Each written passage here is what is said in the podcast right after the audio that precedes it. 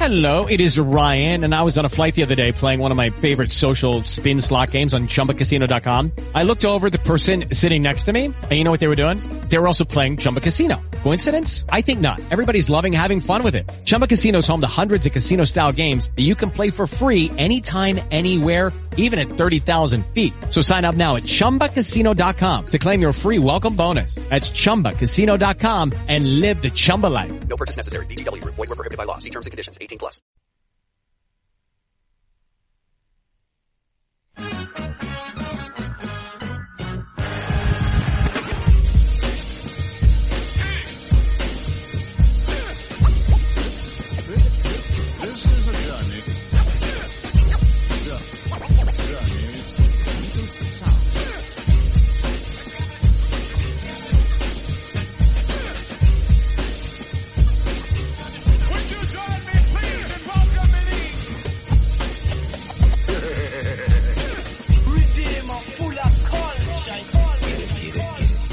Good afternoon and welcome to today's episode of the Black Talk Radio Live Drive at 5. Of course, my name is Scotty Reed. I'm in on this mic from behind these enemy lines that we call the United States of America, where liberty and justice for all is just something that they like to say over and over, you know, to fool a whole lot of people worldwide into thinking everybody here has equal justice under the law.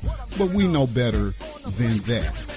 So again, I'm coming to you on these airways. It's January 20th, 2015, 5:00 p.m. Eastern time, which you know that means the Live Drive at 5. Today we will be speaking with teen author Randall Barnes. He wrote an article that I thought was, you know, just excellent, and asking questions about celebrities and if being pro-black is a fad with these celebrities speaking out. And then, you know, even when they do speak out, sometimes what comes out of their mouth might have been better kept unsaid, you know. So we will examine that whole conversation. There are some relevant quote from Malcolm X that comes to mind that I'll share when the time arises for that.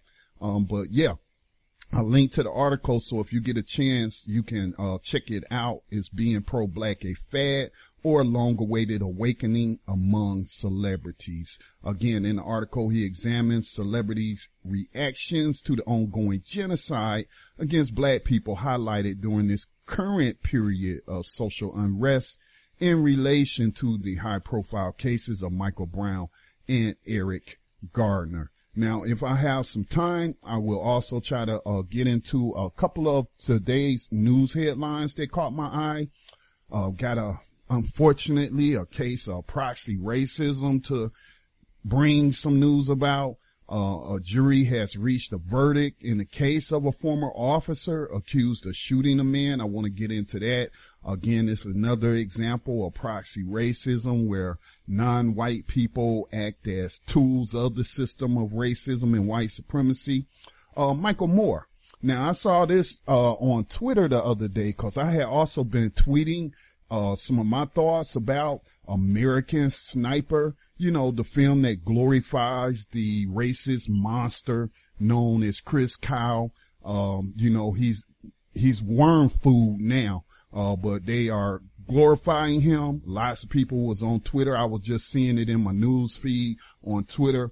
Lots of people talking about what a great movie it was, and, you know, God bless America and death to the Muslims, and I mean all kind of racist garbage and religious bigotry in relation to that propaganda film. And so I'll talk about that. Michael Moore had called snipers, because he was a sniper.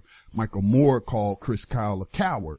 And I had actually said the same thing way before Michael Moore, a few days before him, that they're cowards. You know what I'm saying? Like, you know, you shooting down people from a distance, not even looking them in the eye. You're not on a battlefield. That's not a traditional battlefield and whatnot. And so, you know, people trying to act like he was some kind of warrior.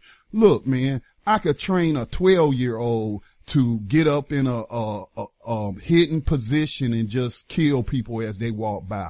You know, there's nothing to be glorified when it comes to snipers. Is it a tool of warfare? Most certainly it is. But this man is not a hero. And Michael Moore got a lot of pushback, if you would, a lot of hate thrown his way because he said the same thing, that snipers are cowards. Also, this is some good news in terms of our enslaved prisoners on the prison plantations, but the Supreme Court has unanimously upheld prisoners' religious liberty. And that was something that was sent to me by this organization to my email, and I linked to the press statement from them. So if I have time, we will get to that. Now, tonight, Tuesday night, the president of the United States is going to deliver a State of the Union address. Now, I usually don't pay attention to those addresses. Sometimes I guess I should, but sometimes I'm like, it's kind of wasting my time. I'll just wait for other people to write about it, or I will catch the highlights where somebody has taken the highlights out of a speech and condensed it into a video. That's what I'll wait on. But I may have cause to tune in tonight. I may not have cause to tune in tonight. But according to some people on social media, they're saying that he might focus on the drug war and rolling back the drug war. I don't know. I went to the whitehouse.gov website and I'm not seeing anything, but there is this video of the president and he's talking about giving, I guess a preview of what he might talk about. So let's give that a listen right quick and see if it'll be something worth our time to tune in tonight.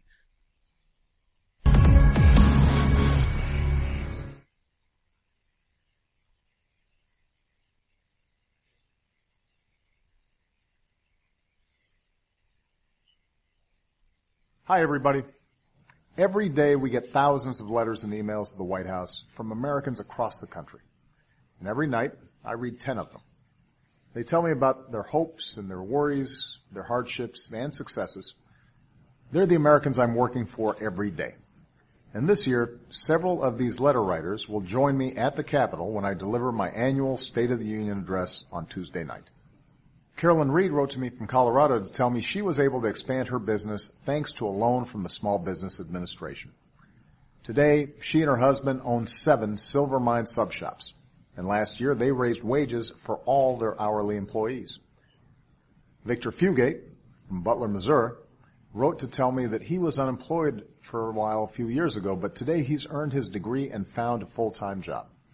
Victor said that he and his wife were able to afford their student loans because our country offered millions of Americans the chance to cap their monthly payments as a percentage of their income.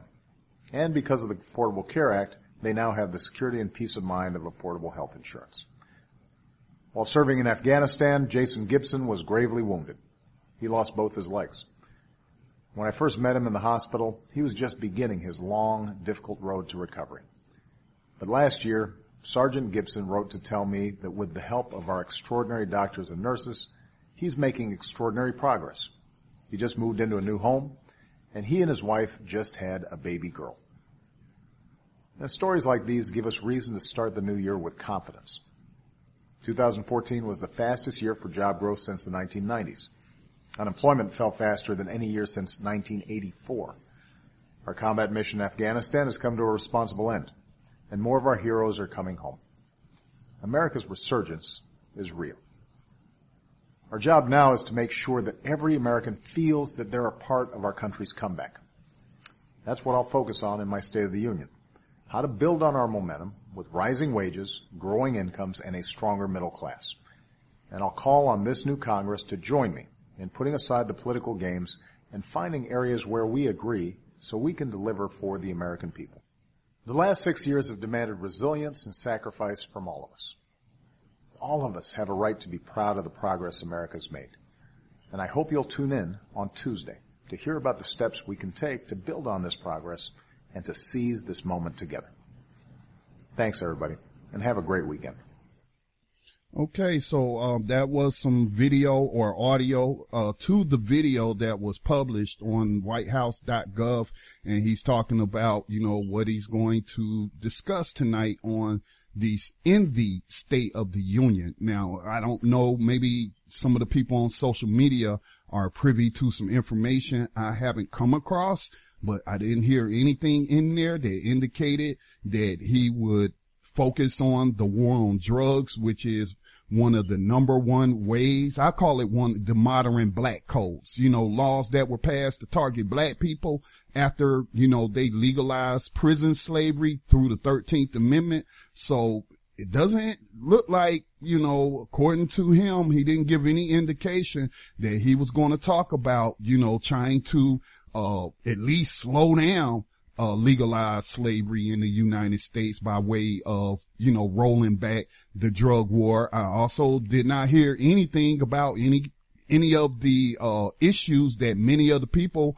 are in the streets protesting against. Some of them been out there over a year. Again, like Sister Tawanda Jones up there in Baltimore when her brother was murdered. You know, Tyrone West was murdered by law enforcement officers. She's been out there over a year. People supporting her, you know, taking up the cause against the Baltimore Police Department. You know, others have been marching because of the grand jury system is allowing all of these killer cops to just, you know, get back on the block instead of putting them in a cell block, as Tawanda Jones would say. So he didn't give any indication of that. I don't know if he will. I don't know if he won't, but I just know, you know, hundreds of thousands of people for at least the past 4 or 5 months have been out there in the streets, raising the issue about all of this police terrorism going on. And so, you know, he did not indicate in that preview that, you know, he's heard your concerns. So I don't know. I could be wrong. He may, you know, talk about that tonight. So, yeah, anyway. Let's go ahead and welcome on Mr. Randall Barnes, a teen author who's joining us today to talk about is being pro-black a fad or long-awaited awakening among black celebrities. Mr. Randall, thank you for joining us. Thank you, Brother Scott, for having me on. Oh, you're most welcome. If you will you give people, you know, I mentioned that you're an author, but I know, you know, you're much more than that. But can you give people a little insight into yourself as a human being, as a person, as to, you know, some of the things you're involved with? Well, I'm 18 years old, and I'm signed under the independent publishing company, D.C. Booking Publications, which is a black-owned publishing company. And my debut novel is The Diary of Aaliyah Anderson. I consider myself a social writer in the lair of James Baldwin and Ralph Ellison because I write about what surrounds me, and my whole entire goal is to show the world that black teenagers are somebody. Because in the media, we're castigated, we're made like we're animals, and when situations such as Michael Brown's, the Trayvon Martin's come about, we have this image across Fox News that we're hoodlums and that we're violent. So I'm trying to change that narrative while also gaining knowledge to my peers, showing that we are somebody and that we can be somebody without having to get jobs from white institutions, and also trying to raise our awareness and self-esteem. Oh, that's most definitely a worthy cause and activity that you are engaged in. Now, for those who haven't had an opportunity, Mr. Barnes, to read your article, Is Being Pro-Black a Fad or Long-Awaited Awakening Among Celebrities, which was published by Urban Intellectuals, can you give them a synopsis of what you were writing about? Absolutely. So the article was inspired by Azealia Banks, who was a mainstream rapper that has a majority white audience. She appeals to a majority white rap audience, and she's gone on a pro-black kick, and she's been on Twitter and on her social media pages, where she has 17 million social media reach on Facebook, Twitter, and Instagram. She's been talking about a lot of topics that many would call pro-black, such as, you know, reparations and quote-unquote being a coon, and certain things that rappers are saying in light of Ferguson. And there have been a lot of discussions about her motives and her intentions. A lot of people say that she shouldn't be speaking on these issues because she has a noted history of dating a white person. And also, a lot of folks say that she is trying to get over using our agenda, using Ferguson, using the Eric Garner case, using the reparations argument to build her platform. And I thought it was absurd because I know personally that if you talk about these things, you're castigated, and especially in a business sense, especially as a rapper. Like, you're not going anywhere, especially in the business sector. So I found it odd. And also, I read what Kendrick Lamar said, and Kendrick Lamar basically said that the reason why we're getting killed and we're getting harassed by these police officers every day in all these different cities is because of our mindset and because we don't respect ourselves. So I'm responsible. If I'm walking down the street, I'm responsible for a police officer's bigoted perception of me. That made no sense. And the fact that Kendrick Lamar was billed as the next big rap star in our generation's Tupac was just insane to me. And Iggy Azalea went in on him and even got into arguments with Lupe Fiasco, and not Kid Cudi, but Lupe Fiasco. And they had that little back and forth, and a lot of folks felt like that was unnecessary. But I didn't want to focus on the fact that she got into it with a rapper such as Lupe Fiasco. I wanted to focus on the fact that I didn't understand why folks are mad, because we want our celebrities to be vocal. We want our celebrities to have a voice and talk about issues that affect us. But when they do, we don't support them, and we swear there's an agenda behind it that they're trying to get over. And all I was trying to get over in the article is that I don't care what her agenda is, as far as if she feels in some world that she's building her platform by speaking on black issues. All I know is that I went down her Twitter timeline, and her fans are being enlightened. And she's making my job easier as an author and as a millennial that really cares about the enlightenment of my peers, that she's talking about reparations and self-love and being black in America, and talking about the education system and how we're so messed up because of that. It is making my job easier, so I have no problem with her. And I sort of question the motives of folks that are tearing her down. Right. I mean, you said a lot there that raised a couple of questions, but I certainly agree with you. You know, everybody has a right to voice their opinion, including Azealia Banks. It doesn't matter who she's been dating, what her past is. I don't care if she was, you know, a convicted felon. Everybody has a right to voice their opinion. Now, that doesn't mean we're always going to agree with their opinion, but she certainly has a right to speak on these issues. And I agree wholeheartedly with what you said about people who are criticizing her, saying, oh, she's just trying to raise her public image on the backs of these protests, on the backs of all these people in the street. And because, like you said, that doesn't make sense.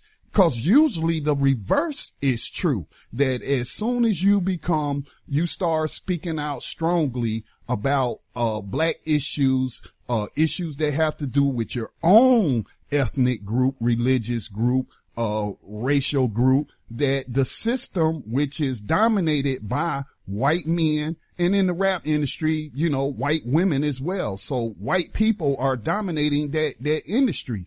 And we know that industry a long time ago, decided to get away from any kind of hip hop, any kind of music that was going to be, pro-black or, deals with black empowerment. So it makes absolutely no sense that her thoughts that she's expressing in the public sphere is a selfish one, or she has a selfish reason to do this, because this again could cause her to possibly lose any kind of endorsement she might have out there. It might, you know, cause whatever label she signed with to, like, you know, possibly push her projects to the back of the bus, so to speak. So I agree with you there that it just doesn't make logical sense that would be her motivation. Would you agree?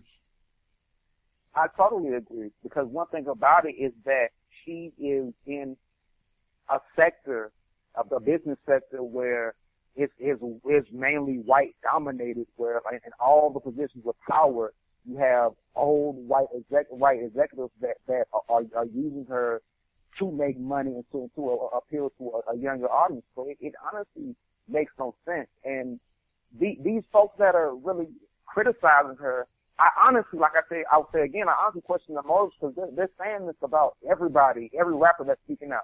They were saying the same thing about J. Cole, and J. Cole has really been vocal about situations such as the Michael Brown case and the Eric Garner case. He's always been vocal about that. He's been marching. He's been making songs about it. He's been bringing awareness about it.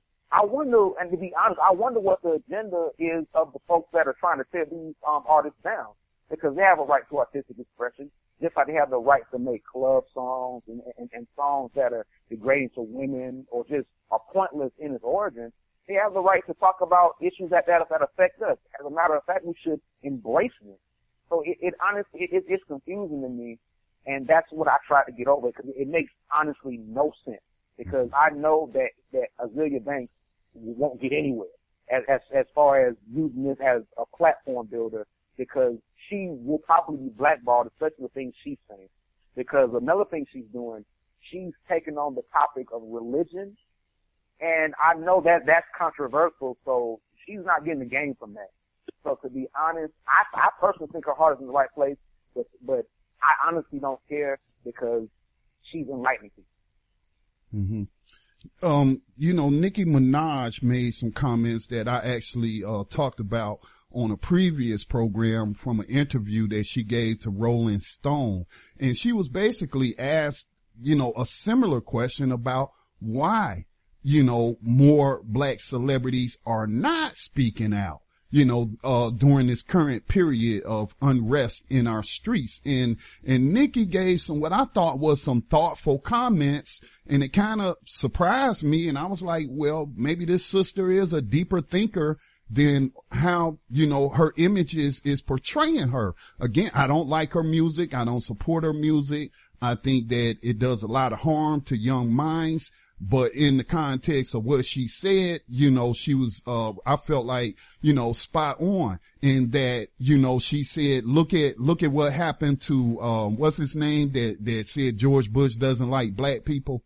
Kanye West. Kanye West. Yeah. She said, well, look at how Kanye West was attacked when he said that. And so, you know, he went through all of this and, you know, people targeting him and telling him he just need to shut up and this and that. And so she said that, you know, that sends a message to other artists that, you know, they shouldn't venture into these issues. And she said that it's complete, and I'm paraphrasing what she said, but she said, it's awful that you are demonized when you speak up about black people being shot down in the streets like animals. You know, like you're being made to feel ashamed to stand up for your own race. Did you happen to catch her commentary in that Rolling Stone piece?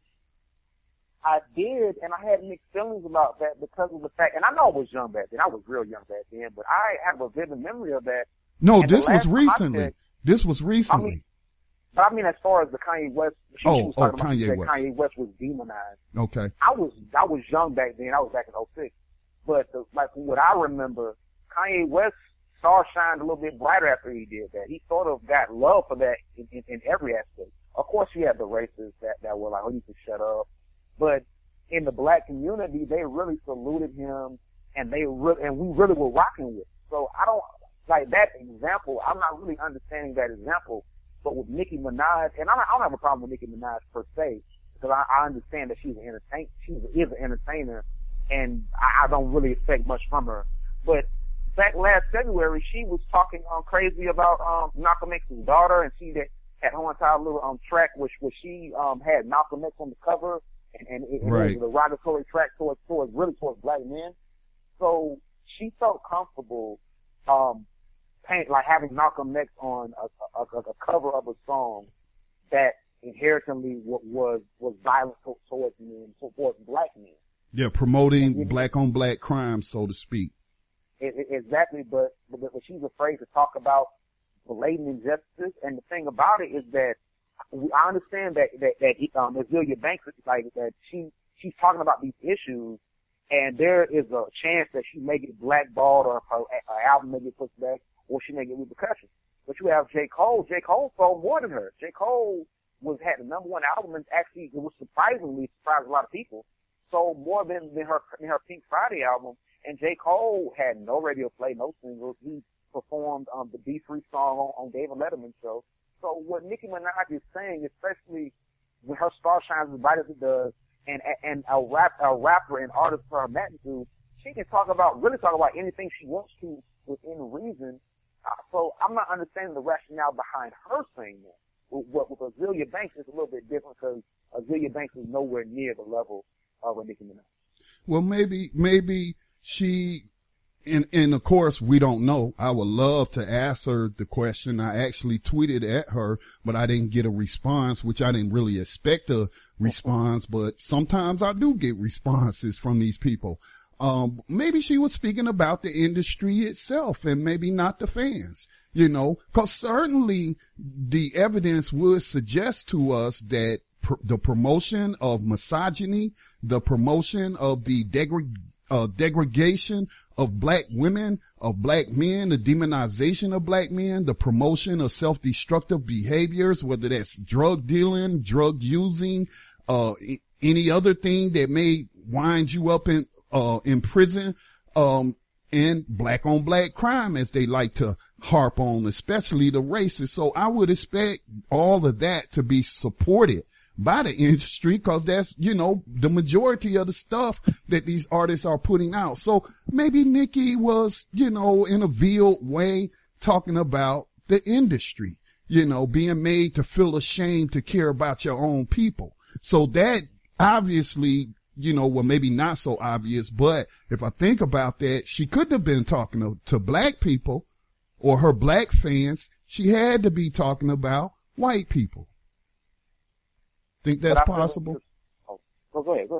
No, I was tossing it to you. What are your thoughts?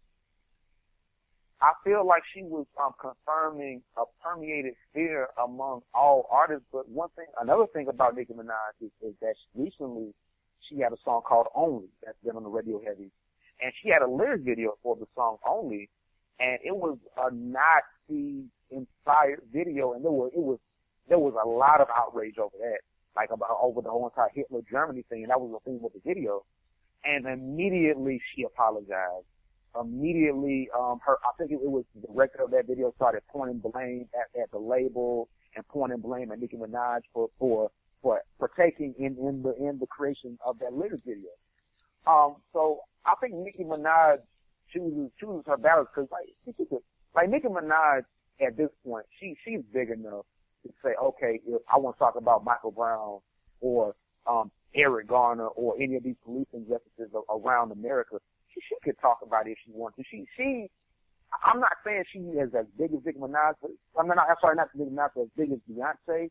But she has a large brand, and I doubt that the label can stifle her now, because her brand is known, and she has many fans. A lot of fans I see around me in high school, they love Nicki Minaj, they look up to her, and I feel as if if she spoke about that, like how Azealia Banks is doing, there's a lot of folks that will listen. So I feel like she's talking about a fear, mm-hmm. and she's confirming a fear, and that's just not right.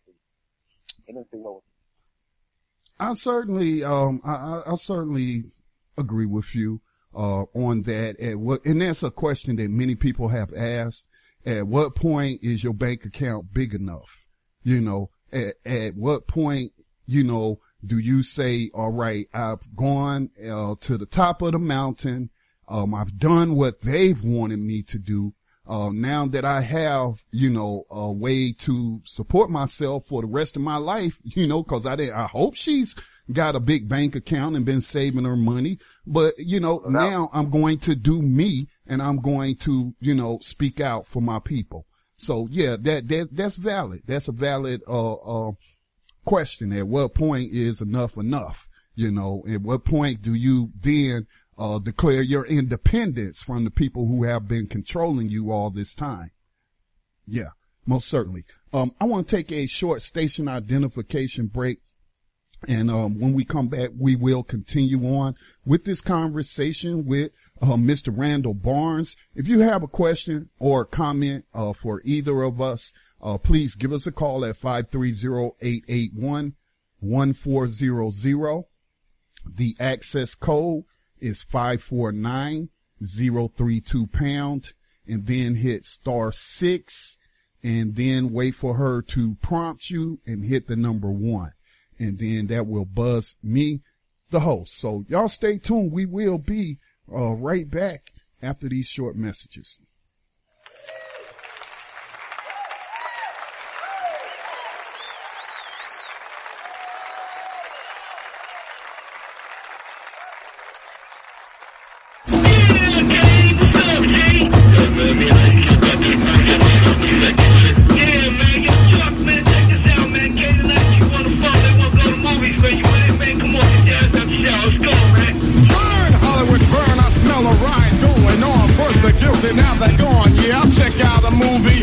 Take a black one to move me. Get me the hell away from this TV. All this news and views are beneath me. So all I hear about is shots ringing out about gangs putting each other's hand out. So I'd rather kick some slang out. All right, for podcasts and live program scheduling, visit us on the web at blacktalkradionetwork.com.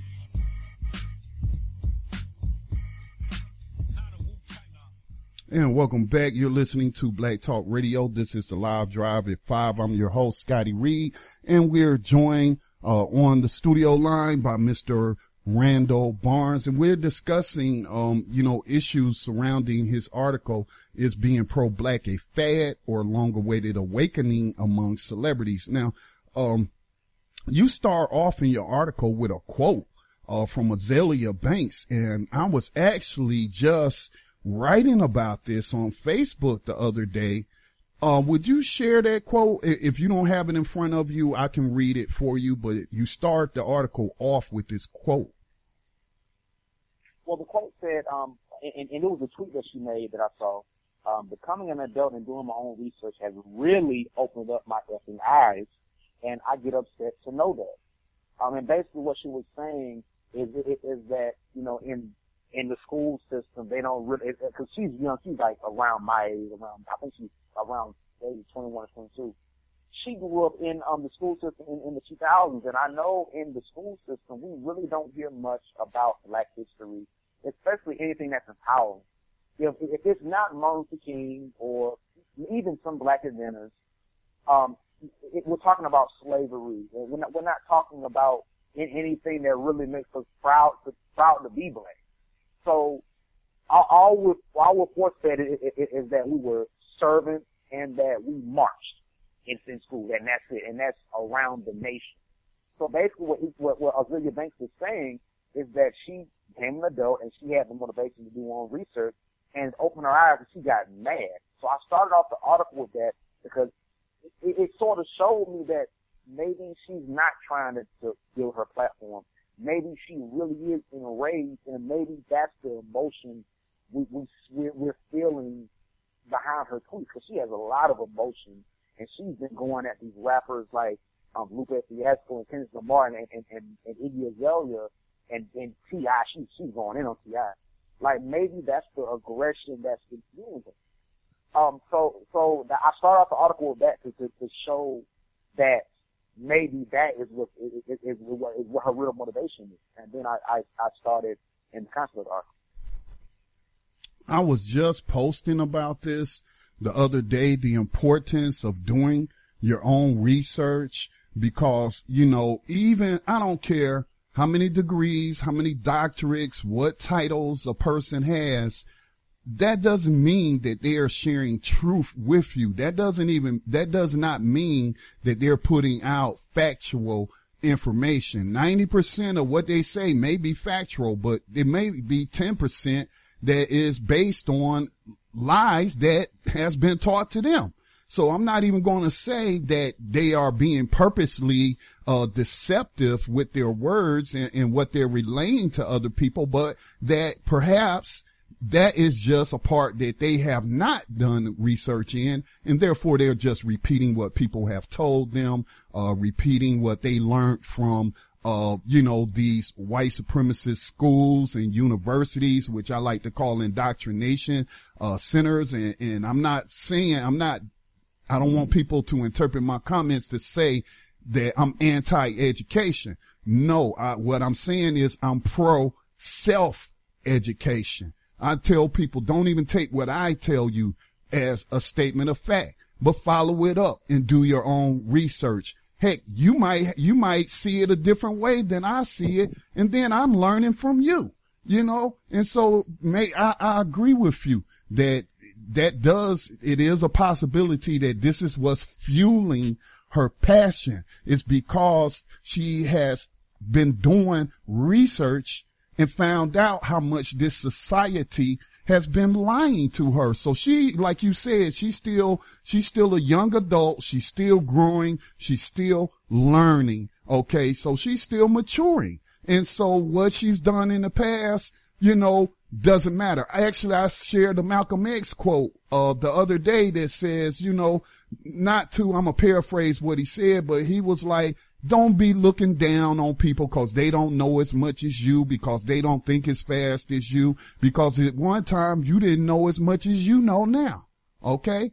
And so I agree with you. And I thought, you know, it was cool for you to start out your article with that quote from her. Becoming an adult and doing my own research has really opened up my effing eyes. And I get upset to know that, because I'm sure, like all of us, we're taught in school. You mentioned, you know, the period of so-called enslavement in this country that, you know, so-called ended.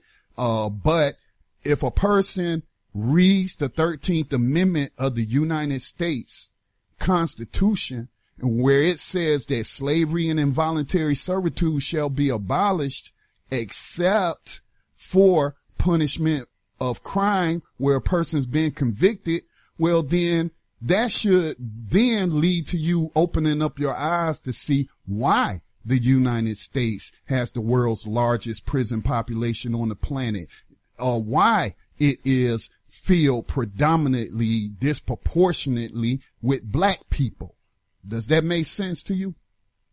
It makes perfect sense. And to be honest, like, one thing about me as an author, I write about what I know. And I've done a lot of research on the educational system, and in the book, The Diary of Aaliyah Anderson, my book, you'll see that I did a lot of research on that. And one thing that I've seen, and I've talked to several teachers about this, is I feel as if the teachers facilitate what's being taught, especially black teachers. If you have, you know, a white teacher that really doesn't really care about black history, she just cares about teaching the standard, you know, getting a high passing rate on the standardized test. She's not going to teach about Marcus Garvey or the Haitian Revolution. They're not going to teach about that. But like I've actually had some of the teachers that are older, and they understand the importance of education and the importance of instilling some sort of knowledge into us, despite what the standards say. Because a lot of times, with a lot of these teachers, they have to work around the standards, and if they don't hit these core standards, we'll wind up failing, and then folks will wonder why. Parents will be outraged, administrators will be outraged, and then folks will say, "Well, we were talking about Marcus Garvey when we should have been talking about this, that." I've had a lot of teachers that understand the fact that we need that, and I had one teacher. I'm gonna shout him out. His name is Mr. Robertson. And I know that he is one teacher that really impacted my life, because he told me that I need to dig deeper, and he always supported me, because I've always been sort of, folks would call me a militant, but in my thought process, and I always come to him, and like when I was learning, especially last year, I come in and I saw Marcus Garvey on the standard. I said, "Hey, Mr. Robertson, we're gonna learn about Marcus Garvey today." But we never got to it because we were bound to the standards. The curriculum, the curriculum and the standards. So I honestly feel like outside of that, the teachers facilitate that, and they should sort of be shepherds and lead students and children, especially teenagers, to that knowledge. But we have a lack of that, and we have apathy among teachers, as you will see from a teacher named Nick Garner in The Diary of Aaliyah Anderson. When you read it, there's a lot of apathy. And that's one of the major problems in the education system. And that's why you will get Azealia Banks, who's become 21, and she's done her own research. And now she's outraged, and now she's going on curse-filled rant and getting into it with her rapper peers because of this aggression and anger, because of the fact she feels used and brainwashed. That's why I feel like. I wanted to talk about, because you touched on the article in the article, but you also touched upon it earlier in your comments about what Kendrick Lamar had to say. So can you tell people that may have missed that, what did Kendrick Lamar, who has been hailed as a, from what I've read, like, you know, the next up and coming conscious rapper, what angered her so much about him or things he said? Well, Kendrick Lamar said in a Billboard magazine interview, he said, "I wish somebody would look in our neighborhood knowing that it's already a situation mentally where it's effed. What happened to Michael Brown should never happen, should have never happened. But when we don't have respect for ourselves, how do we expect them to respect us? It starts from within. Don't start with just a rally. Don't start from looting. It starts from within." And I know one thing I had a problem with is the fact that it seemed like he was castigating black people for having respect for ourselves, which to a certain degree, I sort of would understand where you're coming from if it was a different situation. But now we're talking about a jihad against us, a war against us, where you have innocent people, women that are walking down the street or that are having these different encounters with police officers that are getting killed, that are getting hurt. You got children, you know. You had Tamir Rice up in Cleveland. He got shot with no hesitation, and that was a child. He looked like a child. So Kendrick Lamar, like, I just don't understand that, because you're talking about we need to have respect for ourselves. That makes no sense. This man is from Compton, and I know he's had to deal with that. So the fact that he said that sort of shows me that he's trying to sort of appeal maybe to a wider fan base, I would believe. Because, and I feel like this, in 2015, and J. Cole, there was a perfect example of this, there is no need for that. And Kendrick Lamar is a big star. He had all this media attention. He was heralded as this fantastic rap artist, our next big rap artist, and we snub guys like J. Cole, like my favorite rapper, Big Crit, that actually are talking about things. And Kendrick Lamar was talking about things on his first album, like Ronald Reagan era, and talking about Compton. But I couldn't rock with this comment, because he made it seem like it was our fault. And being hunted down and the bigoted perception of somebody else is not our problem. It's not our fault. And Azealia Banks had every right to destroy him. She had every right. And all the folks that outraged had every right to be outraged. We should be going at him more than Azealia Banks, I believe. Well, I would say, let me say this. I would say going after his words in the argument that he put out there, as opposed to going after him personally. I know you didn't mean it that way, but, you know, just for clarity, we shouldn't be going after each other, so to speak, but rather going after what we're putting out there in the universe, if it is not, you know, something that is going to help us as a people, if it's helping the enemy, so to speak. So you said, now you mentioned that you think, well, maybe he is the reason he may have said those things is because he's trying to appeal to a wider or whiter audience. Do you think there could be any other reasons why? Because, you know, maybe he's watching the media coverage of this, and I've noticed, you know, in watching the media coverage, we've even had black so-called journalists and correspondents who have been saying some of those same things. Could he have picked that up subconsciously and is just possibly regurgitating what he heard, or what are your thoughts on that? I feel as if that's a possibility, but it's deviated so far from what he was, because he came up being a political rapper, so to a certain degree, and talking about things that affected him as far as the community of Compton and how he grew up, and in an impoverished, crime-stricken neighborhood, and how he lifted up from that, as far as he, lifted up from the circumstances. Like, just to hear him say that, it just doesn't go in line with his previous work, and that's what makes me sort of believe that this was orchestrated, to sort of get appeal to a wider audience. That's what makes me, I don't know if for sure, but that's what makes me think that. You believe the evidence, given his past, suggests that, because this totally came out of left field from what he said before and things he has produced as an artist in the past. Exactly. Mm-hmm. Because I wanted to share this quote, and again, I'm not saying that this is why he said what he said, but just to make the wider point that media, like Malcolm X said, is very powerful. The most powerful entity on the face of the planet can make the innocent guilty and the guilty innocent. And so we've certainly seen that play out in the media. And Malcolm X said that if you're not careful, the newspapers will have you hating the people who are being oppressed and loving the people who are doing the oppressing.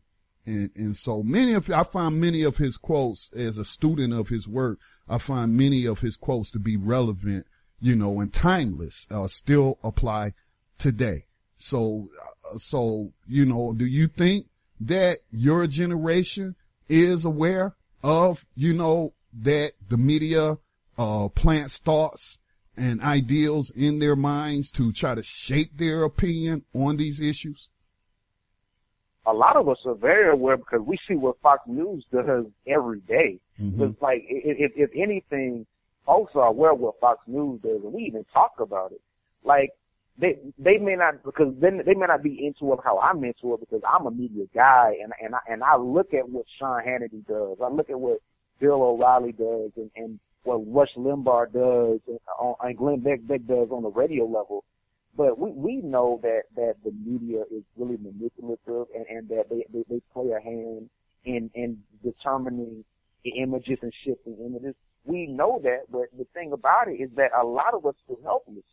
We feel as if we can't do anything. And I know personally, I decided I was going to do something, but we feel virtually helpless, and we feel like we're just like drowning, and there's nobody to save us, because a lot of people feel, a lot of the people in my generation feel like the adults have turned their backs on us, and that they are enemies as well. So to a certain degree, we would divisive towards our elders, because we feel as if that they turned their backs on us. And because of the fact we feel helpless, we take that out in aggression, and we become divisive amongst ourselves. So we're very aware that this is happening, but we don't know what to do. And I know one thing that I want to do is use a medium such as writing to show my generation that this is going on, and this is what we need to do. Hey, and I just want you to know that, and I know you got some people that's publishing your articles. Urban Intellectual published this article that we've been discussing, but if there's anything that you would like for us to publish, through the Black Talk Media Project, through our platform, Black Talk Radio Network, then don't hesitate to send it over. Oh, wow. Yeah. That'd be great. Thank you. So, the other day, now I want to talk about, expand, the conversation outside of just rap artists, and talk about these celebrities, period.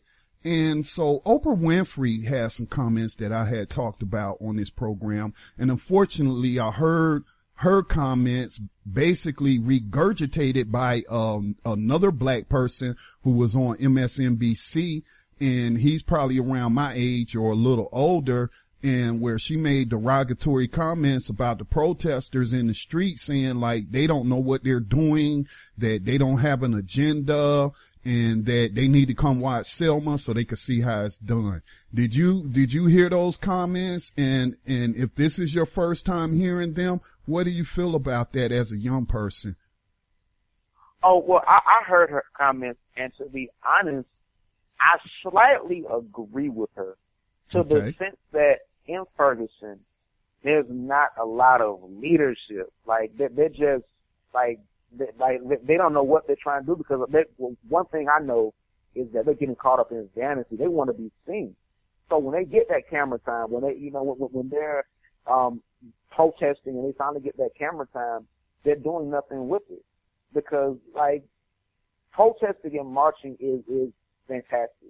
We have to, because we don't think strategically. Protesting and marching is great, but where is the flexing of our economic muscle? Like, because to be honest, the only way we can attack racism and white supremacy is by hitting these institutions in their pockets.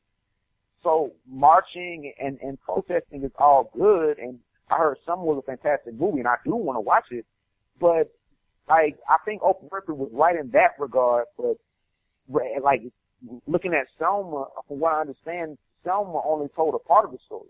One thing a lot of people miss, especially in my generation with Dr. Martin Luther King Jr., is that he was strategic as far as what he did.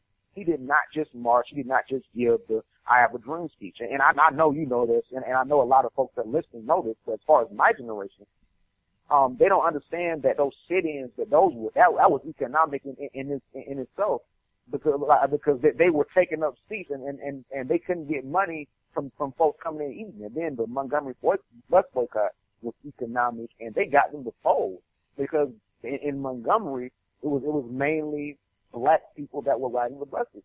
So Dr. King's thought process inherently was economic, but it gets overshadowed. You look at movies like Selma, and also what's taught in schools. Mm-hmm. Several things. First thing I want to point out, I want to share something that was posted on Facebook by somebody from my generation in relationship to those comments, because I had posted about the person who was about my age, who was on MSNBC saying those things. He said that they're not sophisticated, that they don't have leadership, or it was a culmination. Selma was a culmination. And so a person who saw what I posted said that, well, when Dr. King started when he was called in to do the Montgomery bus boycott, when he first went there to address the situation, he didn't know what he was going to do. All throughout the 50s, and I'm just talking about him. Of course, people know it wasn't just about him. Although the media wants to make you seem like it was all about him, he had a lot of support within that movement. And then there were parallel movements, the Black Power movement or Black Liberation movement, which was, I guess, personified by Malcolm X. But movements are not built in a day. They're not built in a month. They're not built in 3 months. They're not even built in 6 months. Dr. King started his work in the 1950s. Okay. And so it took several years went by before they started, marching in Selma. And so a lot of things we need to learn from history as well.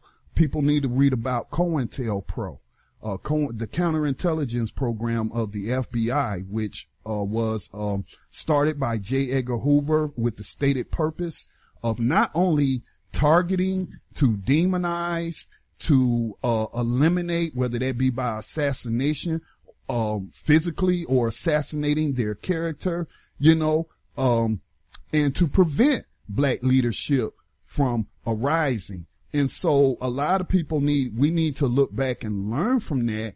And maybe it's a good thing that they can't figure out that, hey, it's more than one person out here leading this. Who are the leaders? How can we target them? How can we demonize them? Perhaps we can arrest them on some trumped up charges and frame them. So, it's like the Hydra. It has several heads. I'm talking about the mythical, dragon with several heads. And so, when there's only one head, then you only got to cut off that one head and the body shall die. But when you have several heads, well, it's actually kind of hard to kill a movement in that way. And so I just thought, and then if our youth that are out there in the street, which I have actually had an opportunity to interview several of them, and I've listened to them be interviewed, not on mainstream media, but interviewed on alternative media like a Black Talk Radio Network. One of our partners, Time for Awakening Radio, you know, hosted a panel with several of these young people. But if they are lacking in any kind of organizational skills or sophistication or whatever they want to call it, then that's on the generation that came before them that did not train them, did not prepare them. Because let's make no mistake, police brutality and murder as an issue was going on. Well, you'll see in the movie Selma, which I did have an opportunity to watch, you'll see where a young black man was gunned down and murdered by a cop. You will see where these cops were brutalizing and beating these black people. So it's not like this is a new issue that just popped up overnight. So those people of my generation and those people who are older than me, before me, you know, don't be, I feel like it's wrong to point your finger at these young people in the street, because really we have failed them. They should not have to be out there in the streets right now. If we had done our job in, finishing the battles that were started. But yes, COINTELPRO, the full weight of the United States government, the FBI targeted it. Many of the leaders of the Black Panther Party and other organizations, even white leftist groups, they targeted that was against the Vietnam War. And so when they destroyed them and they imprisoned them, which our young people are not even being taught about, these political prisoners that's still alive who were fighting these issues back then. Okay, that's on us. That's on my generation. That's on my parents' generation. And my grandparents are dead. So, but I mean, am I making any sense to you, Randall, Mr. Randall? You're making perfect sense. And I have no dispute with what you said, because one thing that I see is that a lot of blame gets heaved down on this generation. But we need to realize is that the children are a reflection of what the parents were. That's right. What the guardians were. So you can't say too much about us. I mean, because we need to get together to a certain degree, but we really had no guidance. A lot of us had no guidance. You see the breakdown of the families. A lot of these teachers are really apathetic. I talk about it in my book, The Diary of Aaliyah Anderson. And there's just a lack of true guidance, and a lot of us turn to the streets. A lot of us just acting in aggressive ways towards each other and just towards the people of our community. And I feel like what you're saying is totally true, and it really supports everything I've been trying to say my whole life with it. It's not just our fault. It's not your fault at all. It is not your fault. Let me, as someone who is older, from a different generation, it is not your fault. Period. Okay. Now, I actually wrote the other day about, well, we appreciate what Dr. King and the tens of thousands, hundreds of thousands of people who risked their lives out there in the streets to put pressure on the government. I even appreciate all those that were burning cities down, because that was another form of pressure. And even Martin Luther King said that riots are the language of the oppressed. Okay.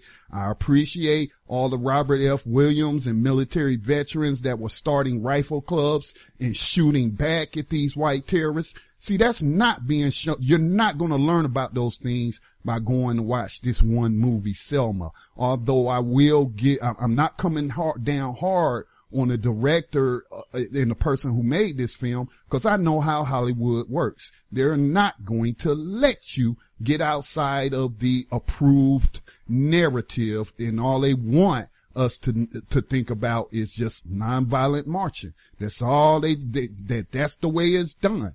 And so I know how Hollywood controls the propaganda. So I'm not directing this as an attack against the filmmaker, because, and I think it was a female, regardless of their gender, whoever made the film gave you a glimpse of that, gave you just a glimpse. It was just one scene, maybe not even a whole minute in the entire movie, but they tried to just show you a little bit about what else occurred that made this racist, this vile racist President Lyndon Baines Johnson sit down at the table with Martin Luther King. And they showed the scene where Malcolm X had went to Selma and told Coretta Scott King, I did not come down here to be an antagonist towards your husband, Martin Luther King. I came down here to show these white people that if you don't listen to Dr. King, that I'm the alternative by any means necessary. And so, you know, again, they don't really want y'all to know the entire history of everything that we're into being able to get that. But my whole point was, is that one of the important pieces of legislation that they got passed was the Voting Rights Act, which has been gutted. Mind you, it has been gutted. And so when I hear people saying that, you know, criticizing the young people of today and blaming them for the problems, like they're supposed to solve the problem, you know, by themselves, and nobody's prepared them. And I say, well, Martin Luther King and all those other people got us the right to vote. We have black elected leaders, including one representative, John Lewis, who is in this movie, Selma.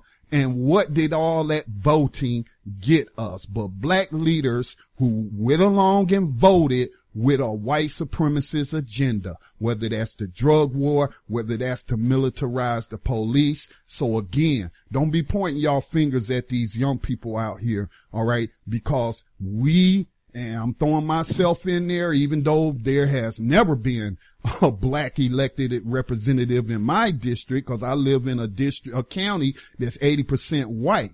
But those of you who have elected black people, what have they done to alleviate any of those problems? Again, police violence and murder is not nothing new. It's been going on since the first slave patrols in the 1600s. So again, you know, I just have to stand up for you young people when I see people of my generation and older trying to hurl all of this unfair criticism at you. So I know I said a lot. Did you have any other thoughts? I know that the creator, the director of the movie, her name is Ava DuVernay. Mm-hmm. And I really want, and I feel bad I haven't seen the summer movie. I really want to go see it, but what you, said was totally true. And I have no objection to it. And I want to say thank you for being one of the folks to actually understand what we're coming from as far as like not even blaming us. I want to say thank you for that. Oh, you're welcome. I mean, thanks is not necessary, but you know, I shouldn't be thanked for speaking truth. And that's the truth as the way I see it. But, you know, you're welcome all the same. So as we get ready to wrap up this segment, did you have any closing thoughts? And can you tell people how they can keep up, you know, with your writing, where they can get your book? How can they follow you?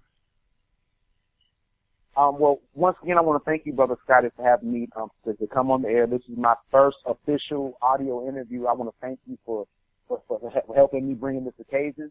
You can get my debut novel, The Diary of Aaliyah Anderson, on Amazon.com. It's in Kindle, and also you can get it in paperback if you still read, you know, paperback copies. I also have a Kindle e-short called Riverview High Circumstances that deals more with the mentality of millennial teenagers and family circumstances as far as economics, how economic circumstances can become a burden on families, and how this one family, the Henderson family, got over it. And also you can read my articles. I write for a literary blog called Straight No Chaser, and you can read my publishing industry-based articles. I write for the Urban Intellectuals website, the new website Urban Intellectuals, where you can read Is Being Pro-Black a Fad or a Long-Awaited Awakening Among Celebrities? And I also have some relationship-based articles on this website called Quoting Her. So please check me out. Find me on Facebook, Randall Barnes, and on Twitter at Randall Barnes. And I hope to hear from you guys soon. All right. Keep up the good work, young man, and know that there are those of my generation and older that do support you all, and we are not pointing the fingers at you and blaming you for what the system is doing to you. You know, we all bear responsibility, especially those who came before you. So you just keep your head up and stay positive and keep trying to be the great influence on your generation that I know of that you are headed in being. All right. So you take care and we'll talk again. Thank you.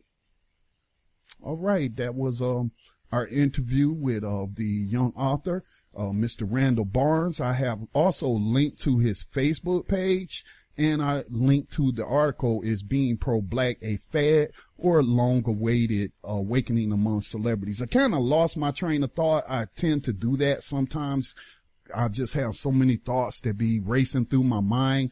But I wanted to also point out, you know, that outside of the rap industry, we've had some of these celebrities speak up, like the St. Louis Rams players, who exercise their freedom of speech to wear T-shirts and come out the tunnel with their hands up in the air, identifying with these young protesters. And you see what the police union response up there in Ohio was, you know, to denigrate those young men and to tell them they just need to focus on playing football and all of that. And we also seen, you know, a couple of NBA players don those shirts as well. And so, you know, I just want to acknowledge the courage that it took for them to do that, because I'm sure they knew how the system and the racists in this society was going to try to bring pressure on them and try to, you know, go to their employers and say, keep these niggas in check. What kind of plantation is you running over here, St. Louis Rams, that these niggas feel like they can just come out and say stuff, you know? So, yeah, that's the kind of stuff that is going on. These athletes, these celebrities, when they do speak out, we do need to support them as long as they are speaking out on the issue of justice and they're correct in their language. We should support them no matter what their past is, no matter what they may even be engaged in now, because we all reach a point of clarity in our lives. And so, like, you know, Malcolm X said, you know, don't be down in people, don't be demeaning people just because they may not be where you are. Because I'll tell you what, you know, it's a whole lot of people my age and older that still don't get it. You know what I'm saying? They're still engaged in a lot of foolishness and acts of proxy racism against our people. So, you know, let's just keep that in mind. Now, when I come back, I want to talk about this act of proxy racism. Another killer cop has been set free, nonstop. It's just nonstop, ain't it, people? Nonstop, you know. So, yeah, Michael Moore also clarifies his sniper tweets. I don't know if I really want to get into that. Yeah, I'll skip that one and you can link to it. I'll just say that I agree with what Michael Moore had to say, you know, about not celebrating this racist monster, Chris Kyle, who said he enjoyed killing people and that his killing was blessed by God, and all of these people out here supporting this. And this movie is a propaganda film that was probably ghostwritten by the Pentagon or the Department of Defense. So, of course, you weren't not going to get an accurate portrayal of this racist monster, Chris Kyle. So Michael Moore said what he said, and then all of the brainwashed, you know, racist suspects out there went after him, and he kind of, in a way, backtracked, but he didn't backtrack. You know, he talked about how his uncle was killed by a sniper in World War II. And then Seth Rogen, and I hate to be talking about this propagandist, but he kind of did make a correct statement. If y'all missed my interview with Dr. Robin Anderson, on.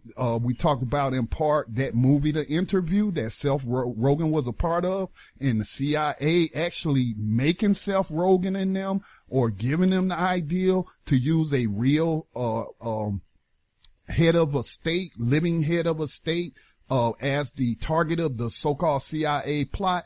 Make sure you check that out. But he kind of had Michael Moore's back on this one, and he was like, he said that American Sniper reminded him of the scene in Inglourious Bastards, the Quentin Tarantino film, that where it was, they were making a film or showing a film of this German sniper who was hiding out in the bell tower and just gunning down unsuspecting people. And so Seth Rogen agreed that, you know, it ain't nothing glorious, ain't nothing hard about being a sniper. Anybody can get, you know, yeah, you gotta get your skills up, your marksmanship skills up, but come on, let's not act like, you know, these people was out in the trenches fighting to, you know, in hand-to-hand combat. These are people who hide, okay, and kill unsuspecting people. But I mean, on top of all of that, this guy, the real Chris Kyle, was a racist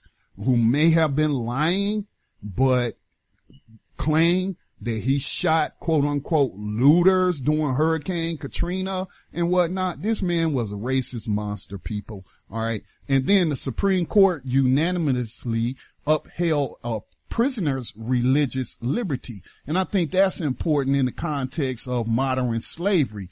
And I will share my thoughts on that with you as well. Right now, we're going to take a short music break. And then when we come back, I'll share those last two stories. You're listening to Black Talk Radio, the live drive at 5. I'll also check the phone lines to see if anybody has any questions. I'll tell you what, I'll take your call before we take this break. Area code 216. Thank you for calling in. Share your name with us if you choose to, and your question or comment. Yes, hi, this is Great Knowledge. Oh, if you could speak up just a little bit, you're coming in kind of low. Let me see if I can go up on your volume a little. Go ahead, sir. All right. Yes. Hi. How you doing? This is Great Knowledge. Thank you. Thank you. Hey, how you doing, Great Knowledge? I'm doing fine. How about you? I'm doing okay. Good to hear from you again. What's your thoughts on what we've been talking about? Well, I want to make an observation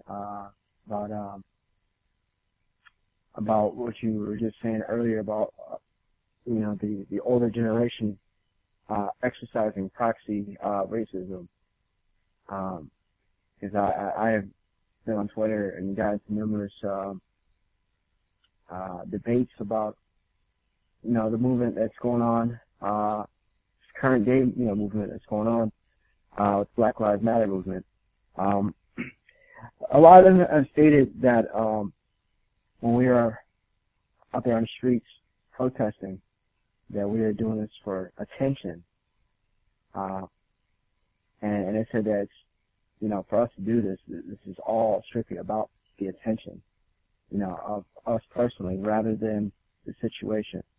And I want to know, how do you feel about that?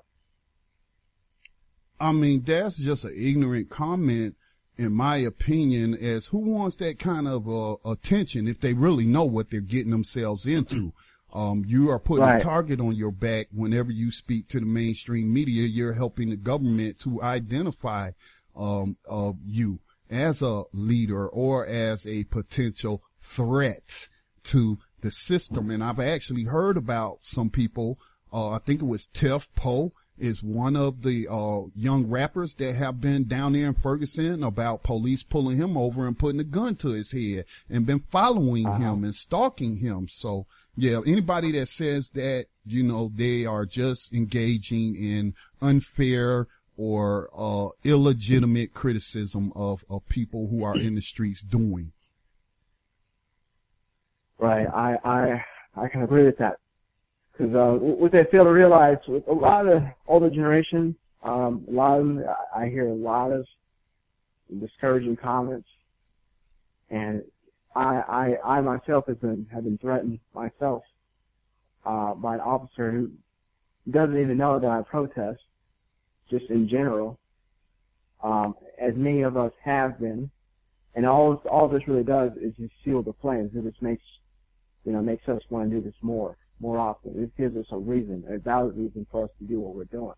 Because, and yes, we do consider all the risks involved into doing such things. And with that said, it's just, it was good to see from yesterday. I don't know if you paid attention to the many demonstrations that happened yesterday.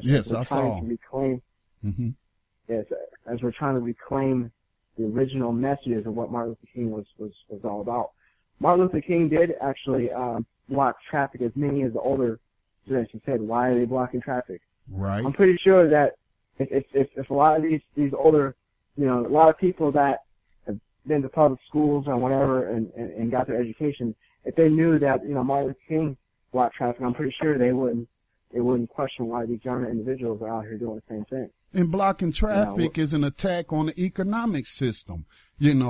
There has been an economic component. I mean, right now, St. Paul or I'll just say Minnesota, because I can't remember the city exactly, but there's a prosecutor trying to identify the so-called leaders who organized the, I wouldn't call it a die-in, but, occupation of the Mall of America. And all those stores shut down and closed their doors. And so, yeah, that was an economic, boycott right there. You forced an economic boycott. And I've talked about this in the past, Great Knowledge. I've talked about passive boycotts or voluntary economic boycotts where you ask people, don't go Christmas shopping. We're trying to get pressure on the system to pass a federal law against racial profiling, to make racial profiling a hate crime. So please don't go out there spending all this money during the Christmas shopping season. Right. And so you're asking people, but when you block the entrance to the mall and people can't get into the mall or get stuck in traffic and get discouraged, well, that's forcing a economic boycott. And so man. Go ahead, Great Knowledge. When it comes to blocking the traffic, it makes people not want to drive, And the only reason people would drive in a situation like this is just if they're going to or from work or wherever else they have to go. It's just making it, because the whole point of this is making it no business as usual. Right. And with that said, that means no business as usual. That means you go into the store to leisurely buy stuff, and maybe you would not have thought about the lives of black, unarmed individuals. Maybe you might reconsider, that thought. Just, oh, well, who cares? Let me just carry on with my life. There's no carrying on with your life anymore. That is no more. It's a nationwide movement, and it's growing, every day. And that's where a lot of people don't understand. What really kills me with this is that a lot of people today, and that includes people of all generations today, those that are silent and those that are vocal about this, they're not going to really understand the overall impact of this until the day when this movement is over and it reaches textbooks and into the American history. And that's why I always try to tell people, if you have not done nothing now, if you're not spoken out now, then what are you waiting on? Because I guarantee you, there are many people that are silent and not doing nothing. First off, they're consenting to this. And second of all, those that might have thought about it, but yet not have acted upon it, they're going to feel sorry when they're going to feel sorry if they weren't a part of the movement. Because I tell people time and time again, when your children, your grandchildren ask you, what were you doing on 12, 13, 14, and you were, doing whatever you're doing, who's to blame but yourself? Right. And like, this other person said, he said those people, and he was talking about my post when I said, who is this black asshole on TV talking bad about the protesters and talking about, they're not sophisticated and all this and that. And he said, most of these talking heads that's out on TV talking all this smack, and demeaning the people who are out there in the streets. During Dr. King's time, they weren't out there doing anything, okay?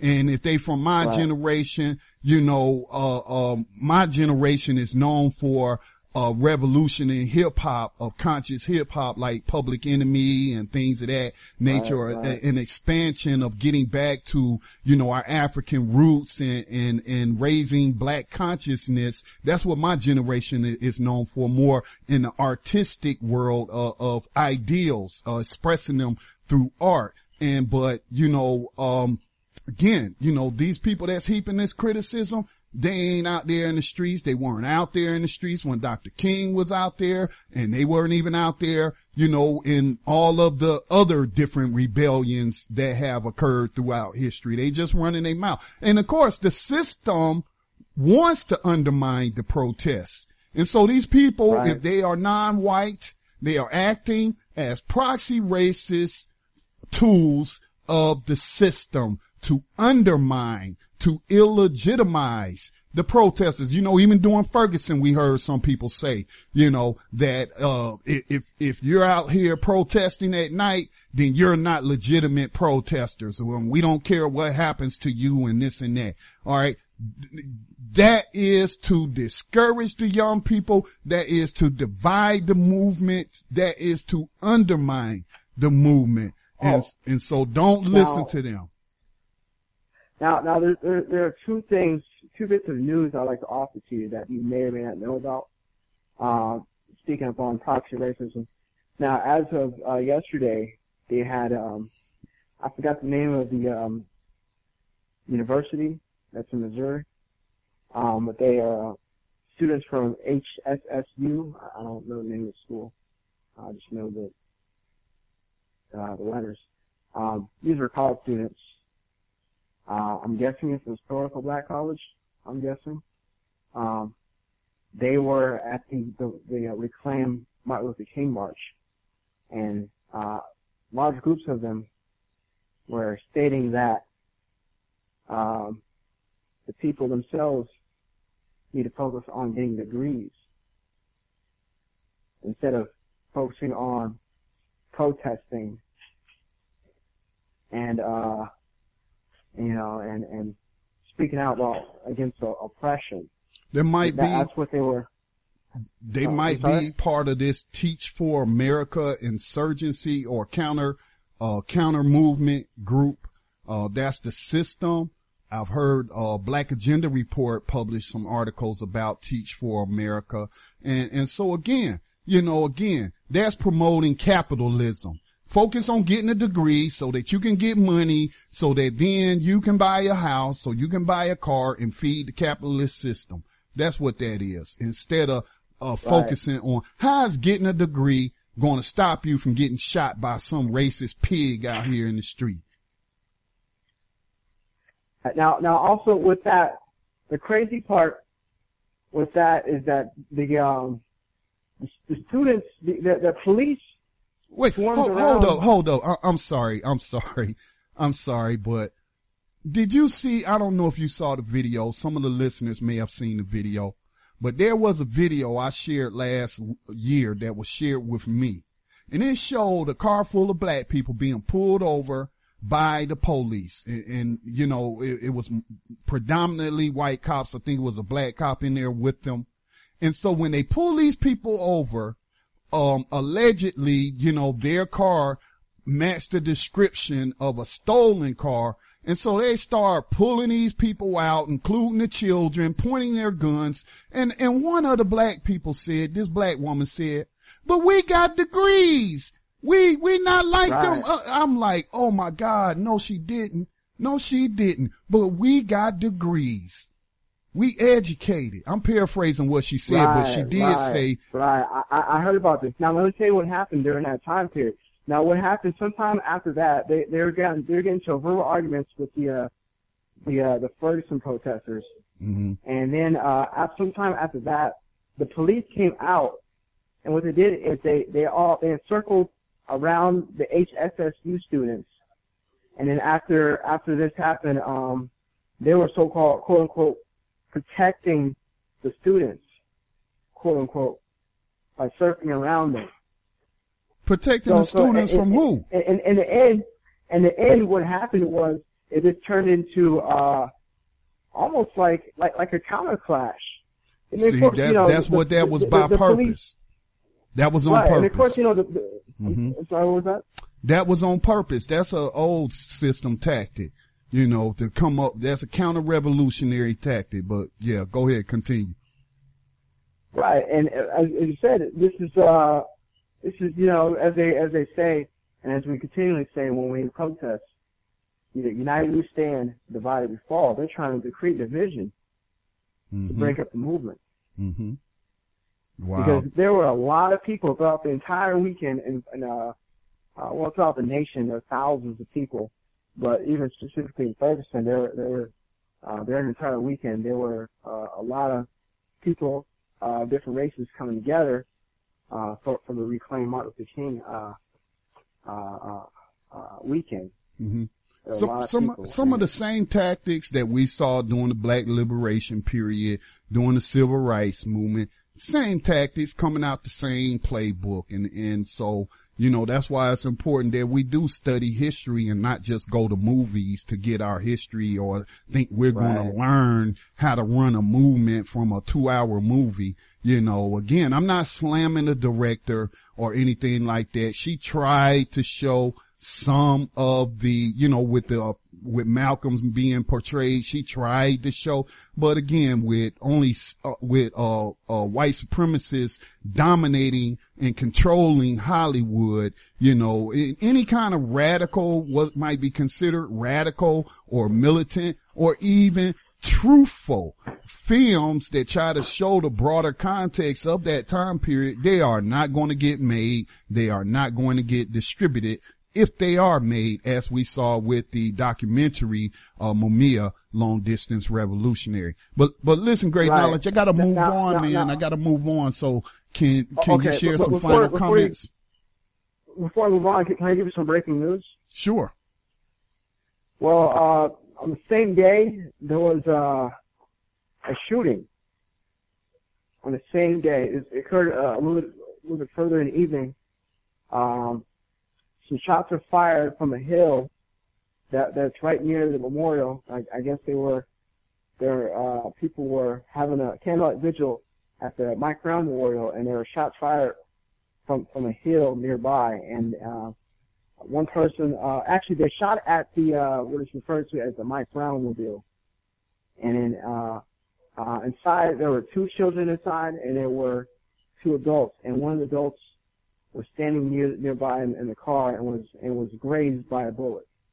When did this occur? This occurred, I would say, maybe around 8 or 9 p.m. as of yesterday. Yesterday? See, I had not even heard that. So thanks for the news tip. I will look into it.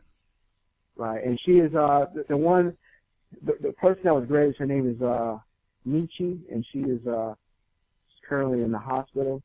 She's doing okay. She just was slightly grazed by the bullet. All right. Well, I'll look into that, man. Thanks for calling. Okay. All right. So, let me take a short break. About to wrap up the program here. I do want to share those 2 news stories with you. I do need to take a break. We'll be right back on the other side. You're listening to the Black Talk Radio Live Drive at 5, broadcasting every Monday, Tuesday, Thursday, and Friday at 5:00 p.m. Eastern. You might say, well, what about Wednesday? Well, Wednesday, I participate in the production and co-hosting of New Abolitionist Radio. Myself, Max Parthas, Johanna and Elia. We consider ourselves new abolitionists, and we try to expose the fact that slavery was never abolished in this country. And the reason that you have what you call a mass incarceration is really prison slavery as prescribed by the 13th Amendment. We'll be right back.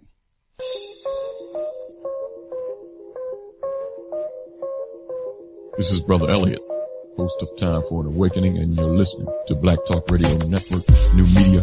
the new millennium.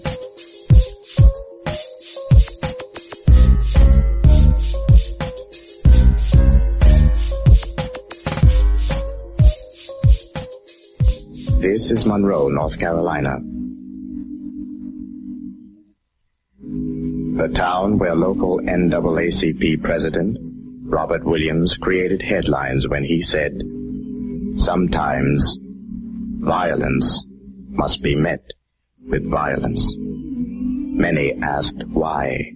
You know, we do whatever we do to survive. Right? Drop it! Some of the people who had thought that it would be better to settle these cases violently, I had been able to persuade them that we should use the courts and go into the courts. So this thing had boomeranged, and I was being held responsible for having brought these cases to court. There was a trial where a Negro maid had been kicked down a flight of stairs by a white man, and that this man hadn't even bothered to come to his own trial, and that he had also been acquitted. And there was a demonstration as a result of this in the courtroom by the Negro women of the community. And they had approached me and had said, well, you said that you would see that these people would be punished because through the organization we would have constant counsel, and that if it hadn't been for you, that these people would have been punished. And they wanted to know what I would recommend that they do from then on. And so I recommended that they meet violence with violence, that Negroes must be prepared to repulse attack, that they must be willing to fight, that they must be willing to die and to kill if necessary, that there was no law, there was no 14th Amendment to the United States Constitution of equal protection in the South, and that therefore they didn't have any deterrent, so they would have to create the deterrent force themselves by meeting violence with violence.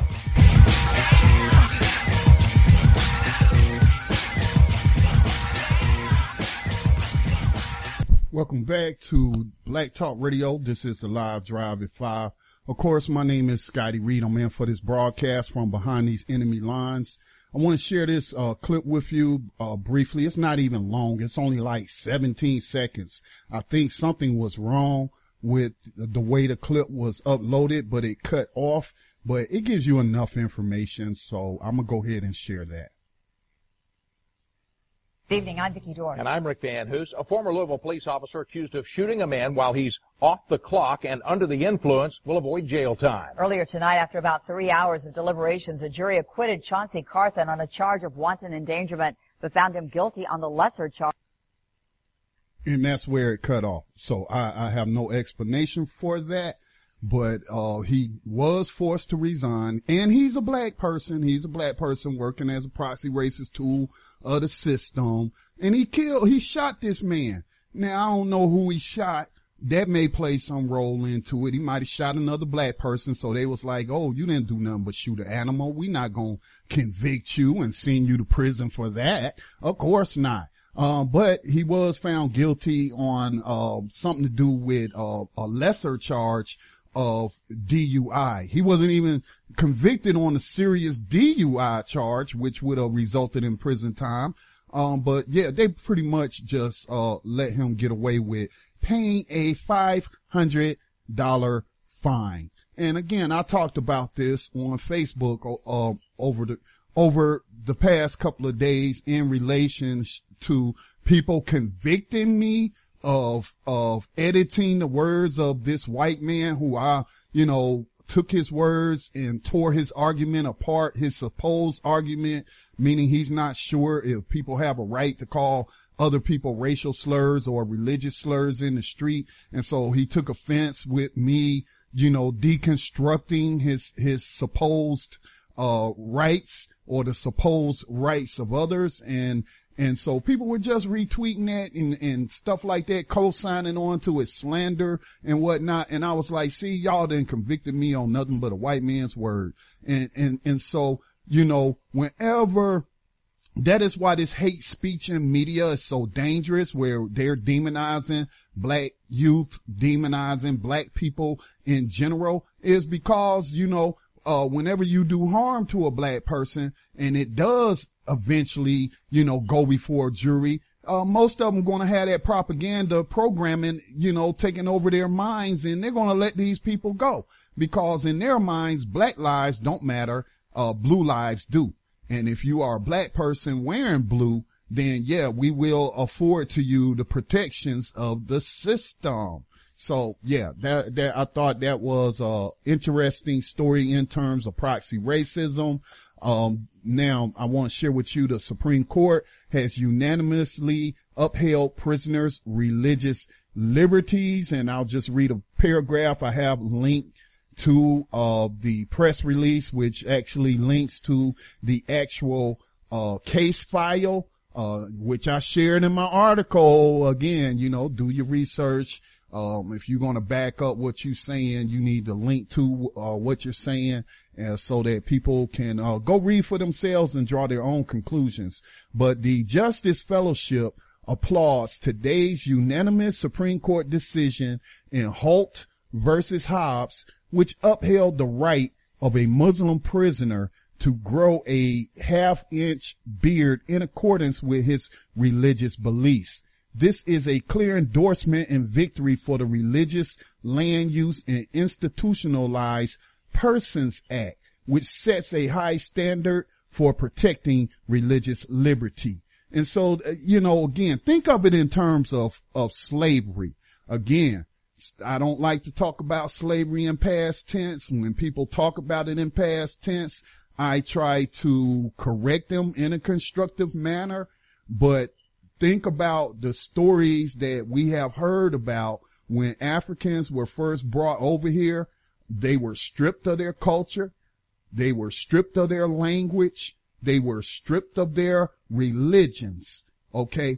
That is how you make a subservient, docile, passive slave, okay, is you strip him of his culture and his religion and everything. And that's what the system of slavery is all about. And that is what they do to people when they end up on these prison plantations. And so I want people to think about the treatment of prisoners, particularly in the context of this case, which upheld the religious rights of this Muslim.